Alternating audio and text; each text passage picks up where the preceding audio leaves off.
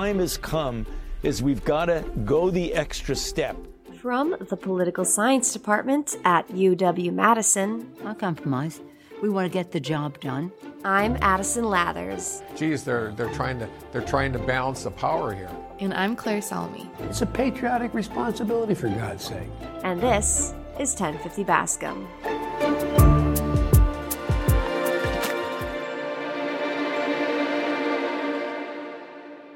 On this episode of 1050 Bascom, we are happy to welcome back Professors Mark Koblovich and John Peavy House to talk about the upcoming La Follette Forum, American Power, Prosperity, and Democracy, that will be held on Wednesday, May 4th, at the Monona Terrace, and include academic researchers as well as experts from journalism, private industry, and public policy. All the cool kids are going to be there. But if you haven't quite decided yet, then we have a great episode for you today. We're going to give you guys a preview of the events, the people that are going to be there, and the great topics that they are going to be discussing. Thanks so much for taking the time to talk with us, guys, and let's jump right in. Thank you for being with us today. Thanks for having us. So maybe before we really get started, you guys can give us a quick overview of the forum, what we can expect, you know, what listeners can expect to see there. Yes, so La Follette, John and I are both jointly appointed, both in Poli Sci and in the La Follette School. So La Follette puts on an annual policy forum every year, which is, you know, part of the mission of the La Follette School's outreach, right? And so this is the idea of sort of Wisconsin idea type of thing of taking our research and teaching expertise and engaging with public policy issues and talking to the broader public. And there's Senator Cole, former Senator Cole, has been a very generous donor to the La Follette School. And one of the things he has done is donated a pot of money for research projects for La Follette faculty. So I was fortunate enough to get one of those awards this year on a project on global finance and the future of American foreign and economic policy. And so along with the award and funding the book project and research on that topic that I'm working on, I was invited. There's a faculty organizer for the forum. And so I'm chairing and organizing the forum this year on kind of a related set of topics, which is American prosperity, power, and democracy.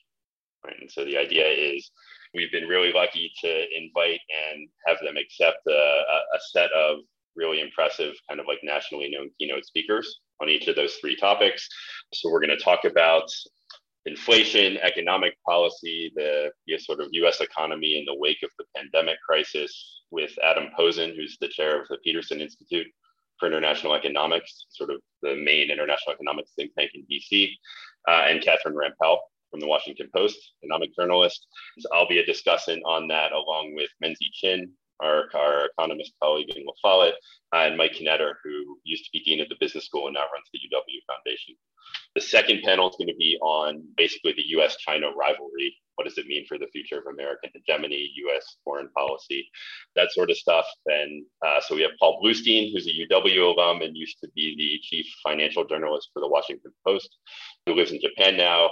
He's written a book a couple years ago called Schism, about China joining the World Trade Organization, kind of the economic side of the U.S.-China rivalry. And then we have Oriana Mastro from Stanford University, who's an expert on U.S.-China security relations and Asian security. And so she's going to talk more about the foreign security rivalry. And John, our colleague Tana Johnson, and John's wife, my other colleague, Jessica Weeks, are going to be the faculty discussants on that one.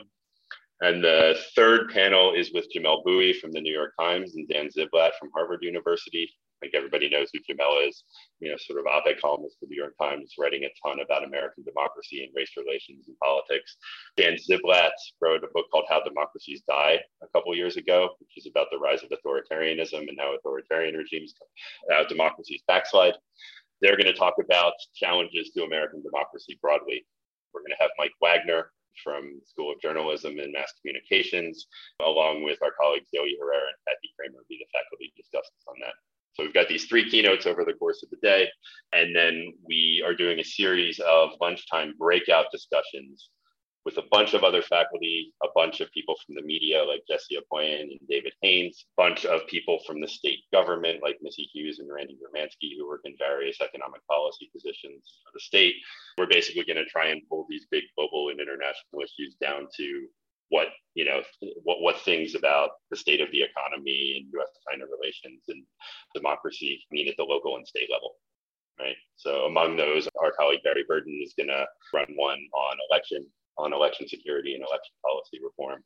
We're going to have other sessions on media in the age of polarization, inflation, and what it means for households, the changing nature of work in the wake of the pandemic. So a lot of cool stuff going on, all of which is, you know, the idea is to sort of take the research expertise we have on campus, link it up with people who are policy experts and out in the broader world, and kind of show what we do at La Follette and how it's relevant for public debate. You know, it's at Monona Terrace, so we've got space for lots of people. The hope is to get a lot of people from the university, a lot of people from the broader community, people from more broadly in Wisconsin. It's also going to be all available via live stream. So we're hoping to generate as big an audience as possible, and we're excited about it. Nice. A loaded docket, it sounds like. Yeah. It was really, you know, you send out these invitations and you hope that people will say yes. And we really were able to get a great lineup. So it should be good. Awesome. Well, while you're here, we'd love to get both of your takes on some of these three issue areas that the forum is going to cover. So maybe let's break down and talk through each one briefly. So first, the COVID-19 pandemic and the corresponding economic crises and the threats that those pose to the future of American prosperity. So 2+ years into an ongoing, but we hope finally subsiding pandemic. How has the U.S. weathered COVID-19 economically, with maybe respect to both social and economic systems more generally? Yeah.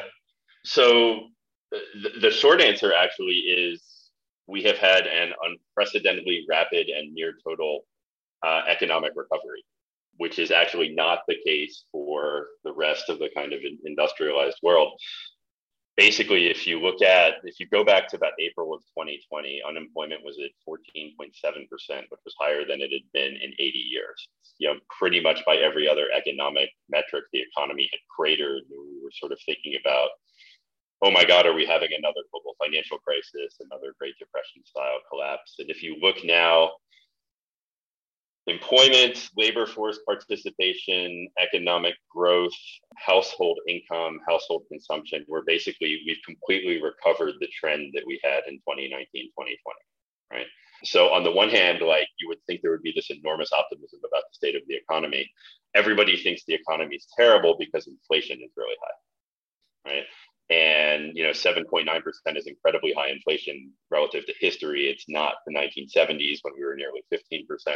But inflation has basically been 0 to 3%, mostly in the kind of 1 to 2% range for most of the last 20 years. And that's dominated the kind of media, political debate about, you know, the state of the economy. And it's a huge hot button political issue when people see gas prices and people see rising food prices and things like that. So there's this sort of political economy tension of, in, you know, macroeconomic terms, objectively, the U.S. economy is doing great. And, you know, we're the only G7 economy that has recovered that trend. The Europeans are still lagging far behind. The Canadians haven't recovered quite as much as we have. But the feeling is the economy is doing really poorly. And a lot of the political debate is about that. So that's sort of kind of where we are. And, you know, one of the things we'll talk about in the forum, right, I think is, you know, what going forward, how long will inflation last? What does it mean? You know, we had a giant economic relief package and all kinds of assistance from the government. The average household, I think, received about $3,500 last year in various things like checks and child tax credits and things like that. So that basically prevented household income from declining at all last year. But that was probably a one and done. And there's still inflation, right? So if you think about going forward now, you know, the cost of living is higher. People's wages are going down in real terms. And so, you know, when people hear the economy is doing well, they also say, well, I kind of look at my household income situation and things look like they're going to be tough going forward. And then you lob in a war with Russia and Ukraine. We kind of thought we were, about a month and a half ago, we thought inflation was peaking and it was going to come back down to kind of pre-crisis levels by November or December. now all bets are off because of the gas and oil implications of the Russia-Ukraine war. So there's a lot of uncertainty, I think, is the short way to think about it, that it's been a really successful recovery, but nobody has any confidence about what the next 12 to 24 months look like now. Yeah, and I guess I would just echo that and add to that just a couple of things. I would really emphasize Mark's last point about uncertainty in the sense of, right, markets don't like uncertainty. We as consumers don't like uncertainty. And it's uncertainty about economics, which most people have because they're not economists.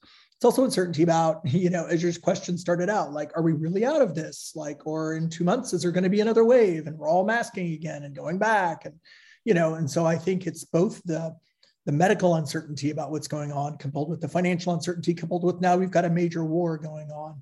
And you add to that, right, inflation, supply chain problems, and just the fact that this threw everyone for such a loop, as Mark said back in April of, in that spring when COVID begins to unravel, we all thought this was going to be like a short term, like, oh, this will be a month or two. And then it turned into 6 months, 9 months, a year, 2 years. And so it's just that uncertainty that has kept compounding over time and the experiences people have. But right, many of the objective indicators other than inflation look pretty darn good. I mean, look around, wages are up and, it's just that inflation's eating those away in some cases. Right. Yeah. Unemployment is below 3%. It's the lowest unemployment basically since World War II. Right. So it's sort of a lot of this is, we're good political scientists and political economists, right? So a lot of this is the framing. Right. And you work in journalism, right? So the framing of these. So one of the things I've been doing, it's kind of started off more as a hobby, but I'm kind of doing it a little more systematically now, is tracking media coverage of inflation versus unemployment over the last year. And if you go do like a LexisNexis search with, unemployment in the article title and Biden versus inflation in the title and Biden in the article, over the last year, 12 times more articles on inflation than unemployment.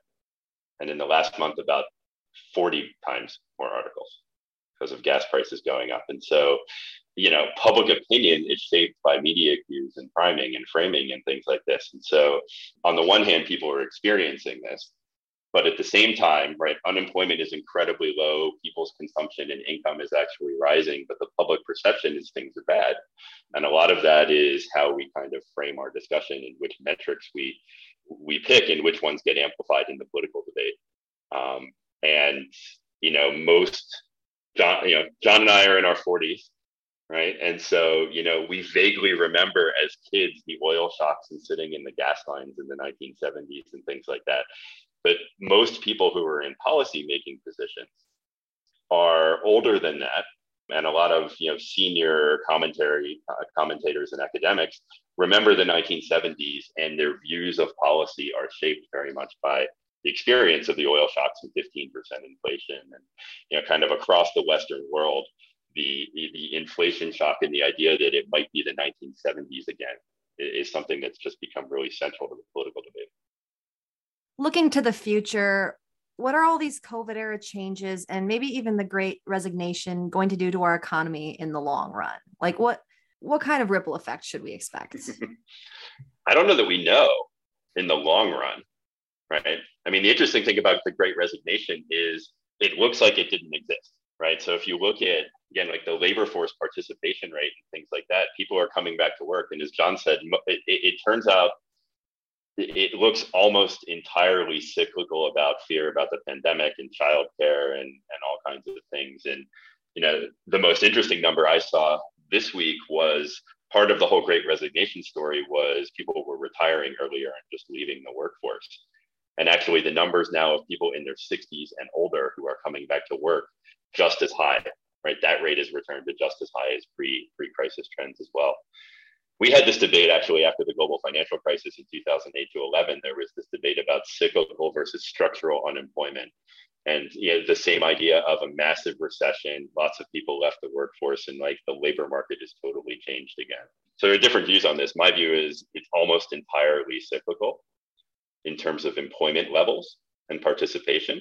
But I think the part of your question that we don't know and there will absolutely be changes about is things like remote work.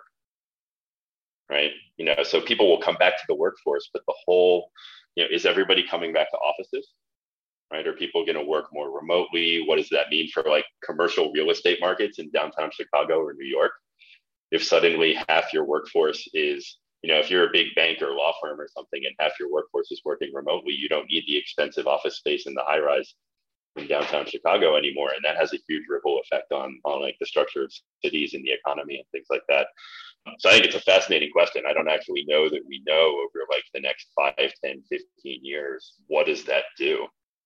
Yeah. And not to repeat what I said earlier, but again, the uncertainty over the health side. And I think, look, that 18 pandemic took 4 years to play itself out and the cycles of the infections and so forth. And so we're, in that case, we still got a couple of years left.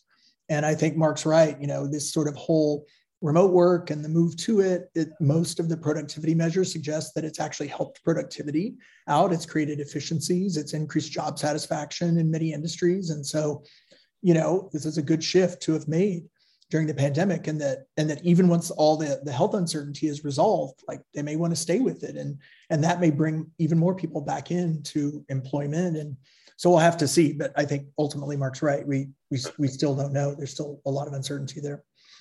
I think here in Wisconsin, we've, you know, there's been a policy discussion for the last many years now about, you know, the population is shrinking and young people, are they staying in Wisconsin? And there's sort of a skills gap, or, you know, sort of how do we get workers to kind of stay in Wisconsin and work?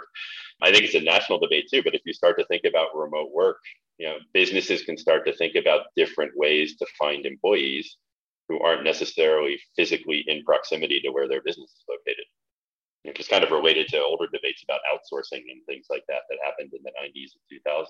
And so that, you know, you can imagine those aggregate up to really major structural changes in the American labor force and the American economy. But there is so much uncertainty that I don't think it's hard to see the like long-term structural trends when there's these sort of like month-to-month debates about inflation and unemployment and things like that. You know, so it's a sort of unsatisfactory way of saying, like, ask us again in 3 or 4 years and we'll have a sense of what trends are starting to emerge. I mean, a little bit, this is a dumb example in some ways, but it's a local one. Like, you know, the university has been pushing, as you all know, to come back in person, like not just faculty and students, but staff as well. Yep. The hospital side of the university has said, like, nope, stay remote. We don't care. And, you know, there's been a non-trivial shift in employment on this campus over to the hospital side, right? Staff, like undergrads may not see this and students may not see this, but, you know, as chair and stuff, I see this kind of thing. Like a lot of staff is like moving over to the hospital now because they're like, I want to work at home 2 days a week. And the writing they're seeing on the wall from the university side, like that administration side is, nope, that's not going to be okay. When the hospital's like, yeah, we don't need you in 5 days a week. And you're just seeing lots of people pick up and move, especially younger workers. And so like, I think that's a microcosm on this campus of what you're seeing more generally. Yeah. And the trend in the other direction with classes, I mean, there was this whole debate about MOOCs and moving everything online, and universities were going to become obsolete about 10 years ago, 15 years ago. And, you know, I don't know if everybody shares this view, but my experience, both as faculty and interacting with students, is, you know, what we learned from the pandemic is everybody wants in-person activities because doing things on Zoom all day is just, you know, mind and soul crushing and exhausting, right? And so this idea of, you know, college is going to move completely online, that some people were arguing that was going to be a big structural transformation 10 years ago. I think that's not going to happen now. You know, there'll be some of it. And the flip side is, you know, a lot of the workshops and things like that John or I are involved in, faculty, grad student workshops, you can invite speakers from all over the world now. Like, we've learned that you can do Zoom sessions, and that's nice for like a once a week talk or a once a month special event, but nobody wants to be 5 days a week on Zoom and doing online classes. You guys don't want it. We don't want it. No. Yeah. Not at all. Yeah. You bring up an interesting point there, though, that I'm sure will be touched on more in depth in the forum. One of the breakout sessions is going to be exactly on this changing nature of work. Awesome. And yeah, what it means in sort of Madison. We're going to move on to that second big theme that the forum's going to cover, which is the rise of China and the challenge that poses to the world order, maybe, or at least the future of American power and leadership. So there's this debate going on in literature and media on this question of whether China is a threat to the future of US prosperity, or is this just threat inflation by political and economic elites? Do you have a take on that? Here, John, why don't you go in first? Yeah, I'll start on this one. So this is a really fascinating question. And, you know, I think if you look at public opinion, it's fairly, well, public opinion right now is sort of set up to be fairly anti-China. There's actually, Jessica Weeks and I have done a series of polls in the last couple of years where we're kind of looking at public perceptions of China. And for the most part, people are taking in this message, this, you're right, kind of elite message in the US that China's a potential threat, they don't play fair, you know, a lot of the rhetoric that was especially coming out in the Trump administration, but frankly that the Biden administration has not really distanced itself from that much, you know, especially the policies, you know, for all the trade war rhetoric about Trump and this trade deal, like Biden hasn't changed any of that. We're still, a lot of those policies are still status quo.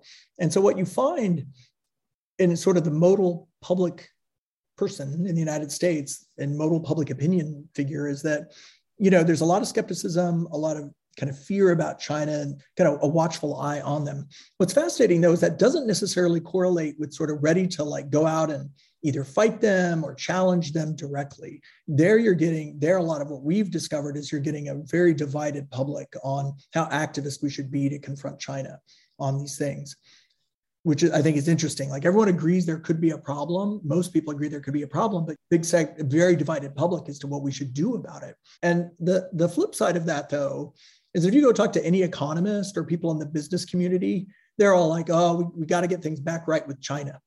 Right? Like the path forward on the economy is to make sure we're doing well with China. And so there's a big disjuncture between what I think, what I would call kind of economic elites see as the future path forward and what kind of is being sold in the general public.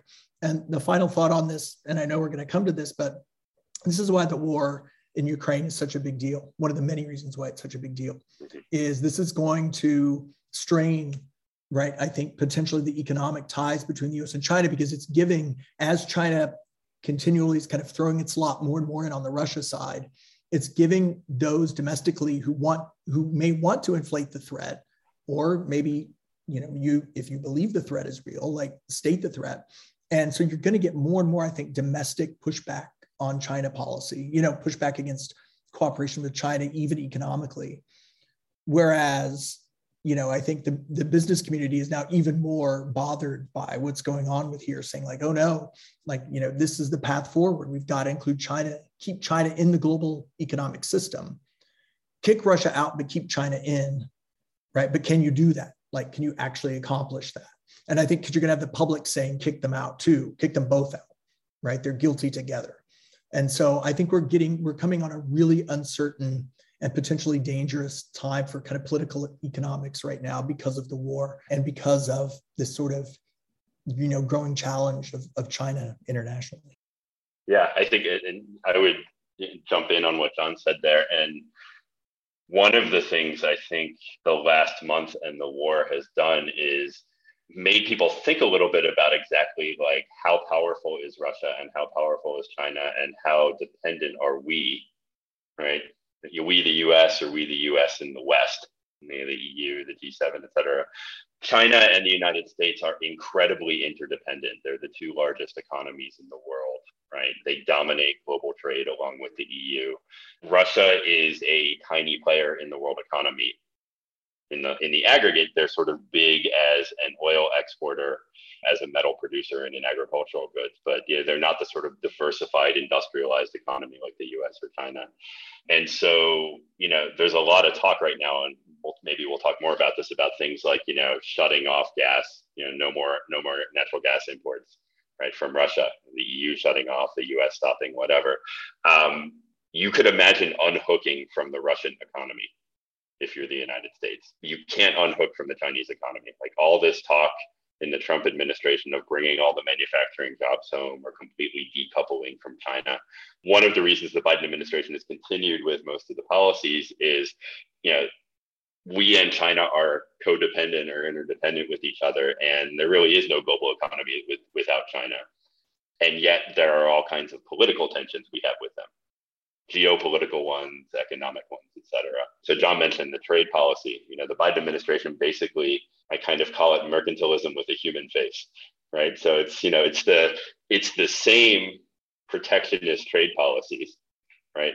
Minus the racism and xenophobia, new Cold War rhetoric, right? But it's the same economic policies. And that's the political tension of, you know, trade is incredibly popular in the aggregate. Right? Most Americans, you know, engage with trade only as consumers. So we like cheap stuff at Target and on Amazon. But then when you tell people, well, trade with China, it starts to become a thing about maybe we should protect jobs, or maybe because they're not a democracy and there's tensions, we should kind of protect American industry and things like that. And it's like the third rail of politics, especially for the Democrats. Being an ardent free trader is not something you can do if you want to be the Democratic candidate for president, right? And so Biden did a very careful dance of being less protectionist aggressively than Bernie Sanders and Elizabeth Warren in the primary, but he didn't go on to become full free trader. And now that he's in office, you know, you have new Cold War protectionist Republican Party, and you have the left wing of the Democratic Party is protectionist in a different, you know, with a different set of political ideologies. And it's hard to kind of say, you know, globalization is good and the benefits outweigh the costs and we should change our policies. And so there's a lot of uncertainty where it's going to go, right? You know, even if China continues to ally closely with Russia on military and security affairs, you simply can't unhook as the U.S. from China. You know, you could do that, but it would take 40, 50 years to kind of reorient the structure of the economy. And that's not the timeline in which politics works. Yeah, definitely. We don't have 50 years, but yeah, we'll definitely circle back around to Russia. Seems like that's our hot button issue, but we'd like to really quickly touch on that third theme, the rise of authoritarianism and the threat it poses to the future of American democracy. So can you lay out some major threats to authoritarianism in the US? Maybe first start by defining it. Yeah, I'll jump in and start. I mean, so, you know, I think about this in two ways. And so there's obviously the American politics debate about polarization, right? And, you know, the polarization is asymmetric. And, you know, a lot of what we saw over the last 4 years was sort of unprecedented challenges to things like the rule of law and suffrage and things like that. And, you know, more local debates about things like gerrymandering and voter suppression and things like that. So there's a whole debate about democracy in the United States. One can look at the history of the United States and argue that, you know, we really only were a full democracy from the Civil Rights Act in 1964 to the, you know, attacks on the Voting Rights Act in recent years. And, you know, there's a sort of ongoing centuries-long project of America becoming a full multiracial, right, democracy. So that's part of it. The other is, you know, I'm the director of European studies and I study the EU as well. And there, since 2008 and the financial crisis, you know, from 2008 to 2018, there was this huge rise of far right and authoritarian parties around the world, you know, especially in industrialized countries. And so you have the Orban, you have the Party of Law and Justice in Poland, you have Marine Le Pen, right, making it to the second round. And if the polls are right, it's neck and neck with Macron in the French election right now. You know, you have Trump. So there's sort of, this was a broader global pattern that also part of the discussion is to think about what's US specific in this debate and what are the challenges for the US? And then what's this broader trend? One of the really interesting set of research that came out of the global financial crisis was some studies showing that this pattern of voters, the center getting hollowed out and voters going to the far right and the far left, but more to the far right, is something that's happened for the last 150 years in industrialized countries in the wake of big economic crises. And so, you know, the world economy blew up in 2008. The Europeans had their own decade-long financial crisis in the Eurozone with Greece and Italy and Spain. And now the world and the US has had another giant economic crisis. And so part of the other part of the issue is how much of this is a general trend about global things happening. And these are the domestic ramifications in the United States of these global shocks and phenomena about democratic backsliding. How much of it is kind of unique and specific to the United States? So that's kind of why, you know, we have Jamelle Bouie and Dan Ziblatt, because Dan is a Europeanist and his academic work was on Germany in the 19th and 20th century and the kind of rise of authoritarianism in Europe. And, you know, Jamelle Bouie is focusing very much on these kind of US type of political debates. And when we bring in, you know, we're lucky here in our department and our university that we have experts on these. So, you know, Yoshiko Herrera is an expert on Russia and Eastern Europe. Right. And Kathy Kramer obviously is the expert on Wisconsin politics and our own polarization debate here in the state. So the idea is to kind of put these smart people together in a room and think about those two trends and how they intersect with each other. Yeah, and I guess I would just add to that, it's both, I think, the economic side of that, which Mark focused on, I think is exactly right. And, you know, that the research he was talking about is just really striking, that every time you get these sort of economic crises, you get polarization. You also get, you know, you get polarization that then often comes along at cross-cutting or not cross-cutting cleavage in some cases, like race. You know, there's a fascinating paper a couple of years ago done on Janesville, actually, in the American Political Science Review, that looked at how polarization increased in Janesville, you know, the shutting down of the car factories there, but about how, you know, certain, you know, white unemployed went far right, left, and non-white or other non-white unemployed went left. You know, yep. And then you just got these separations. So then this adds not just a political dimension, but a racial dimension to politics, an economic dimension to politics. And so I think that's all fascinating. And then the only other thing I would throw in that I think is obviously a piece of this clearly that I know will be discussed at the forum is just disinformation and misinformation, right? That's part and parcel to all of these sort of movements and populist movements around, and how they have kind of become infused. And it's not that you couldn't imagine these movements and either far right or far left movements expanding post, you know, 2008 or post COVID, but imagining it, but the speed and the quickness with which it happened without, you know, social media, without the internet, you know. So again, I would never say it was a cause, but it certainly was a factor that helped it along. And again, to bring it back to Russia, like, you know, what you're seeing in Russia with kind of the disinformation about the war, what you've seen on disinformation with COVID or the election in this country or politics in Hungary or Poland. I mean, it's all, there's a thread through all of that, right? And it ties very much with this sort of populist, nationalist, authoritarian move that's happening. Yeah. Mm-hmm. And so one of the breakout sessions we're going to have, it's going to be Jessie Opoien from the Cap Times and David Haynes from the Journal Sentinel and Lou Friedland, who's recently retired from journalism and mass communications, and basically talking about, you know, how does the media cover democracy in this age of polarization and misinformation and the challenges of that. Just one point in line with what John brought up about, you know, the sort of, there are the material factors and there are other factors. Right. Yeah, this is another cross-national trend that we've seen in the US, but it's part of a broader phenomenon of the people who have switched from supporting center left and center right parties to supporting the far right are usually not the people that we think have been harmed by, like, the economic crisis and globalization. You know, the standard narrative is like the white working class who's lost manufacturing jobs because they've gone to China, because there was an economic crisis, and sort of now they're moving right to support, you know, the Republican Party or, you know, the far right in whichever European country. But, you know, the base of the support in almost every Western democracy for the far right is actually much more high income people, right? More high income and more highly educated. And so that gets to what's driving this. Like, the central debate in political science for the last decade now is sort of how much material versus ideational factors matter. And so you get into the reason, as John mentioned, that the media and information matters so much is a lot of what drives people's political support and vote and views, perceptions that may be deeply disconnected from the actual material reality. It kind of goes back to what we were talking about inflation and unemployment before. Right? On some level, it doesn't matter what the unemployment rate is or the inflation rate is. What matters is what people think they are and which one is the more serious problem. Right? And so if there's a political narrative about this crisis was this group's fault, or it is attacking our national identity, or, you know, your group versus my group is kind of winning or losing from some event and things like that.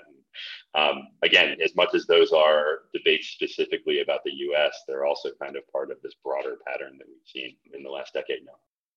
First of all, Professor Peavy House, I have never heard of that Janesville paper, and I would very much like to read it, if you know. Yes, I'll send it to you. Ah, awesome. Second of all, you know, I mean, Scott Walker was just on campus talking about how, you know, looking to the next presidential election, if it comes to it, he'll back Trump, but he'd rather see other senators in that place. But, you know, thinking ahead, how will the next election cycle or two, the midterms and the presidential elections, perhaps provide us with more understanding of where the U.S. is in terms of the dangers slipping more toward an authoritarian versus democratic system? Like, what can we see around the bend? I'm not an optimist on this. You know, we have, and again, I think some of this comes from spending some time studying European politics and different electoral systems. And, you know, the one I know best is Germany, but, you know, our set of political institutions, all of them are effectively at this point anti-majoritarian, right? You know, we have first past the post elections with geographic districts, which tends towards only having two parties, unlike a sort of proportional representation system where you get 6, 7, 10 parties and you get coalition governments. So you have a winner take all system where between gerrymandering, the Senate, the Electoral College, and the current structure of the Supreme Court, every branch of our government effectively represents a minority of the voters, right? And it's so we're on this very knife edge of, you know, everything. Wisconsin is the epicenter of this sort of knife edgeness of American politics, but I mean, you kind of saw it yesterday. So now there's a Black woman who has just been confirmed to be on the Supreme Court, you know, and on the one hand, you have sort of, this is the capstone of progress in the United States and sort of big change and things like that. And on the other hand, the only reason that happened is because of the two runoff elections in Georgia, where the Senate control was on a knife edge. If that hadn't happened, you probably would have had a Merrick Garland 2.0 scenario where Biden's nominee wouldn't even have gotten hearings or votes. It's a different system than like in Germany, where you get a coalition of three parties that represents like 55, 60% of the public and very much the center of the political spectrum. We go back and forth depending on who's in power, and the parties are very different. And again, there's a lot of polarization. It's asymmetric. Lots of policies that have the support of 70% of the population have no chance of passing in the United States, right? Because of the structure of our political institutions. And so you could be optimistic that things will change, but the flip side is they could flip very quickly, right? You know, you have elections that are decided by a couple of percent. And if they go 2-3% in the other way, and there's unified government in the other direction, the policy shift is going to be enormous, right? And again, good to go back to John's point about uncertainty, right? The sort of level of uncertainty in American politics is much, much higher, right, than the level of uncertainty in German politics. Like, you know, Chancellor Scholz might lose the next election, in which case you'll get like a Christian Democratic coalition government that most of the policies will be exactly the same. Right. And you see this has international level ramifications. So, you know, Biden's been going around Europe meeting with our NATO allies and G7 allies for the last year now, saying America's back. And the response he's been getting from Macron and everybody else is like, well, you're back now, but what about in 2024?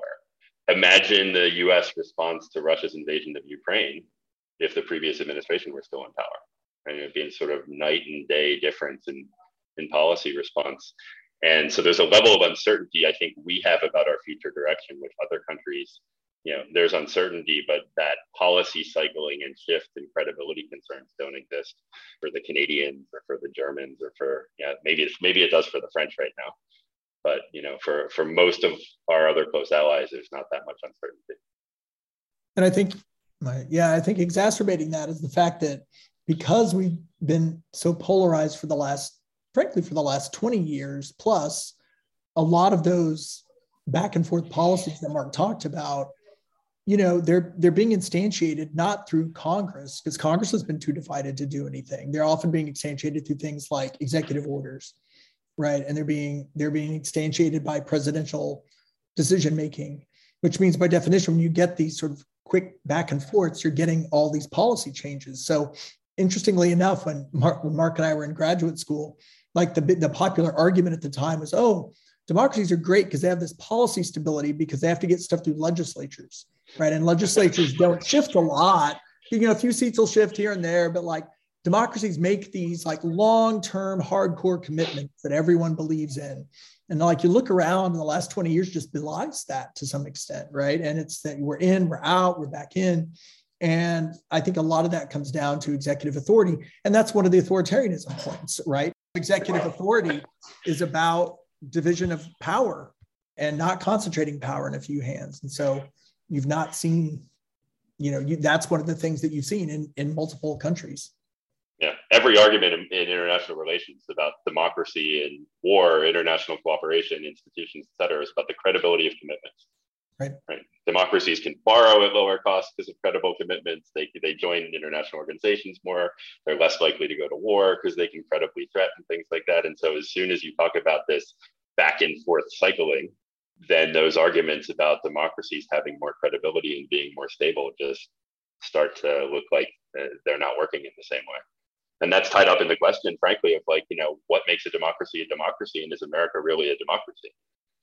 Right. Now, as I mentioned, right, if all of your institutions are anti-majoritarian, right, you know, depending on how you define what makes a democracy, you know, some people will say it's about civil rights and civil liberties. Other people will say it's about elections.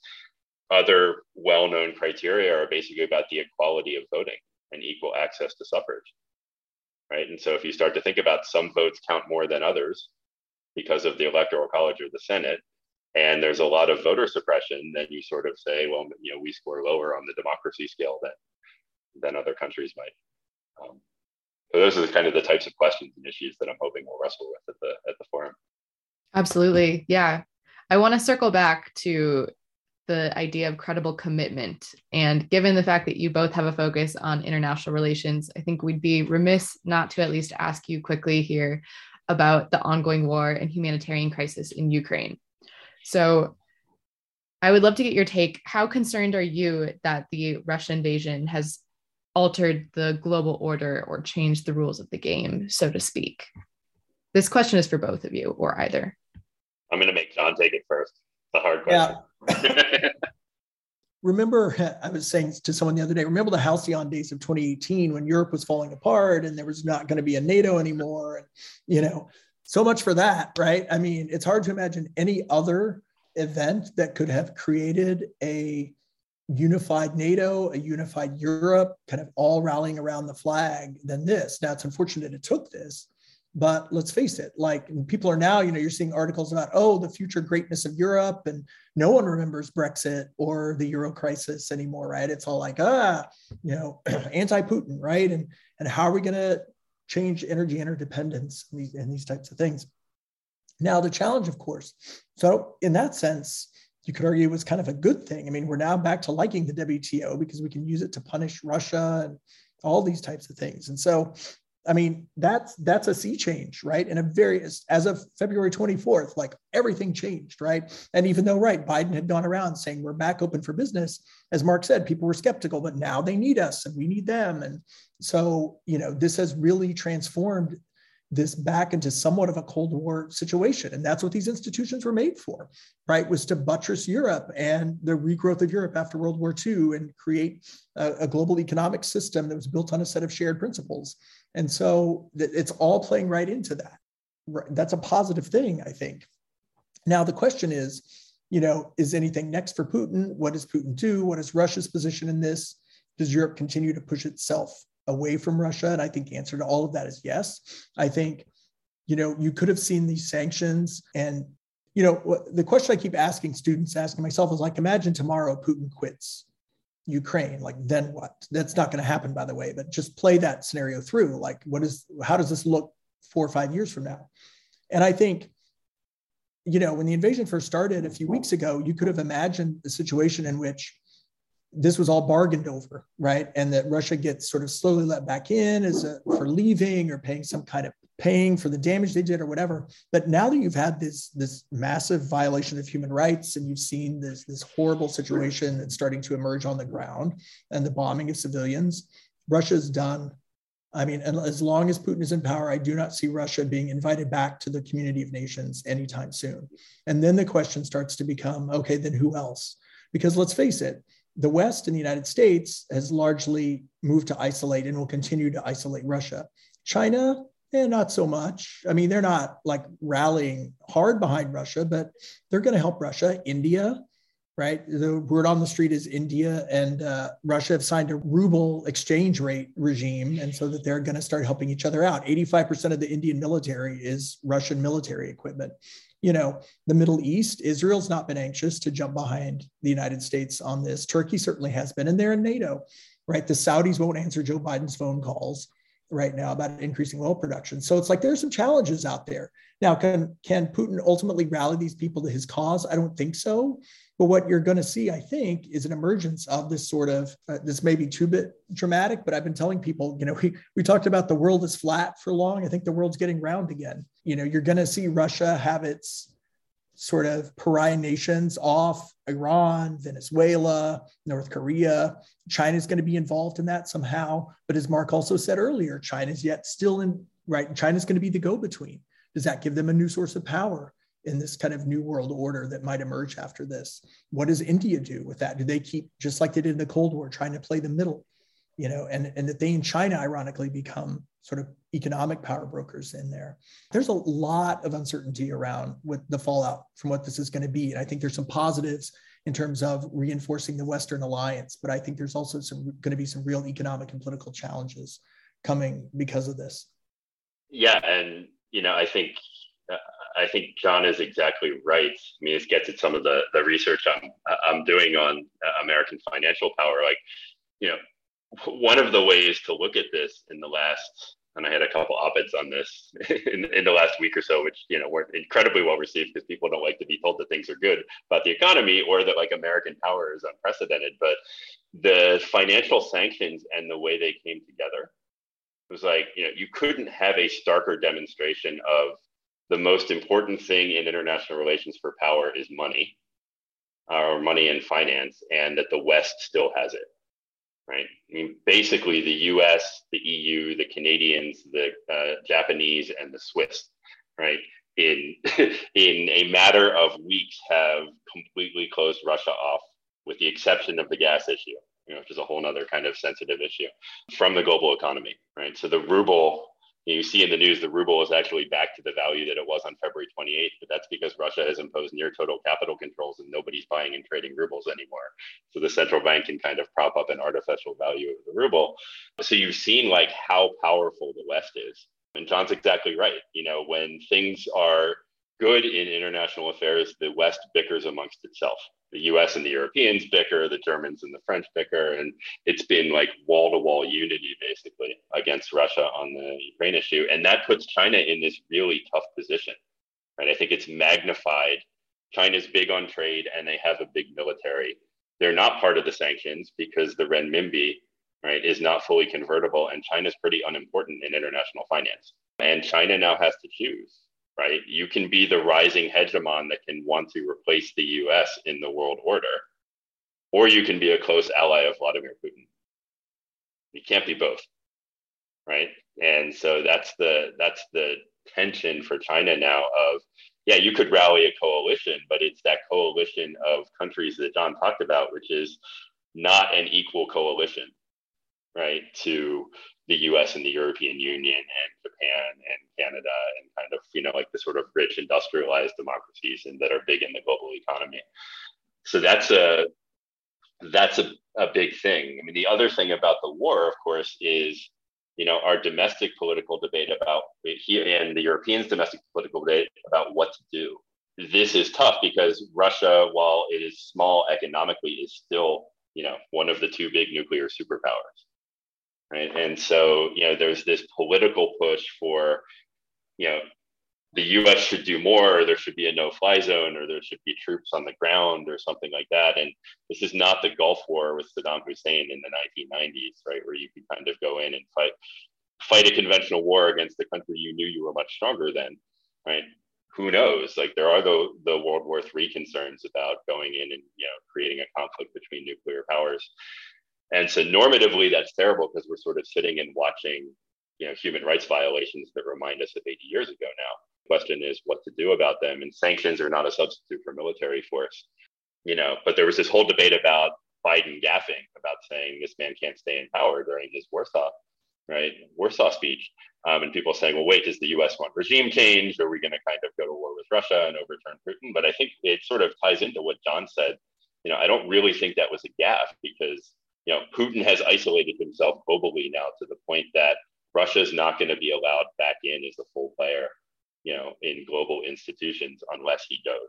Now, when he goes, how long, in what form he goes, whether that's a coup, whether that's a domestic revolution, whether there is a military conflict between the West and Russia, no one wants to put money on any of those scenarios.